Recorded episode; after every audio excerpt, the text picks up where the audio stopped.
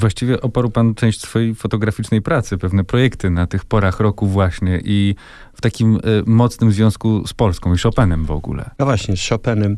Z Chopinem oczywiście wszystko się dzieje bardzo przypadkowo. Zgłosił się do mnie kiedyś y, wydawca, y, który zapytał, zaproponował mi wykonanie fotograficznego albumu o Chopinie, więc ja w pierwszym momencie stuknąłem się w głowę i mu, chciałem już mu powiedzieć, że że y, ty chyba nie wiesz, że Chopin nie żyje od, od wielu lat i nie ma żadnej ikonografii związanej z jego wizerunkiem, prawda? Ale jak już chciałem wyrzucić z siebie tych parę e, no, lekko gorzkich słów, to sobie uświadomiłem, że przecież człowiek e, to nie tylko jego wizerunek, ale e, również jego emocje i e, w przypadku Chopina i moim, bo ja byłem tak samo długo, tyle, 20 lat na obczyźnie jak i on, zacząłem sobie przypominać, jak wygląda e, w pewnym momencie taka nasilona nostalgia i tęsknota za miejscem, za dzieciństwem, za, za rodzicami, za krajem, za zapachami, za tym wszystkim, czego tam było brak. I okazuje się, że e, w takich nasilonych momentach przywołuje się pewne obrazy. Mózg je przywołuje, tak jak we snach, bardzo podobnie. W snach mamy, mamy obrazy ostre albo zamazane i to samo pamiętam, jak siedziałem sobie nad brzegiem zatoki w Melbourne i nagle tak sobie myślałem o, o tej Polsce, to, y, to wręcz słyszałem y, i widziałem liście takie jesienne i słyszałem, jak one chrupią. I ten obraz był akurat dosyć ostry, ale czasami e, przywoływane e, obrazy były e, zamazane.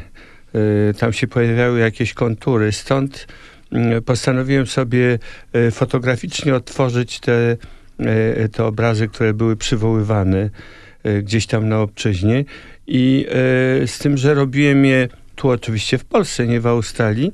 I postanowiłem prześledzić małą trasę którą przemierzał mały Chopin karocą, karetą, prawda, e, jadąc na wakacje e, w okolice Torunia.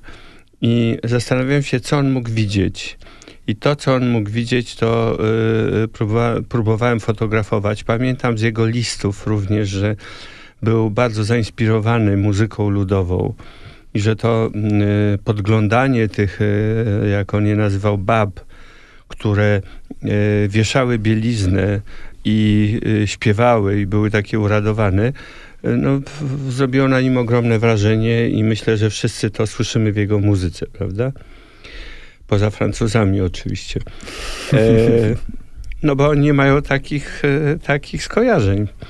E, no to było trochę złośliwe, ale właśnie byłem we Francji ostatnio i dowiedziałem się, że w podręcznikach francuskich Chopin jest Francuzem, natomiast w podręcznikach amerykańskich szkolnych jest Polakiem, więc to bardzo e, dziwnie się to wszystko układa.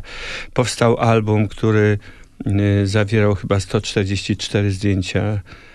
Każda rozkładówka była rozdzielona stroną z kalki takiej półprzezroczystej. Na tej kalce e, były naniesione fragmenty listów, te, które świadczyły o e, nasilającej się właśnie tęsknocie Chopina za Polską.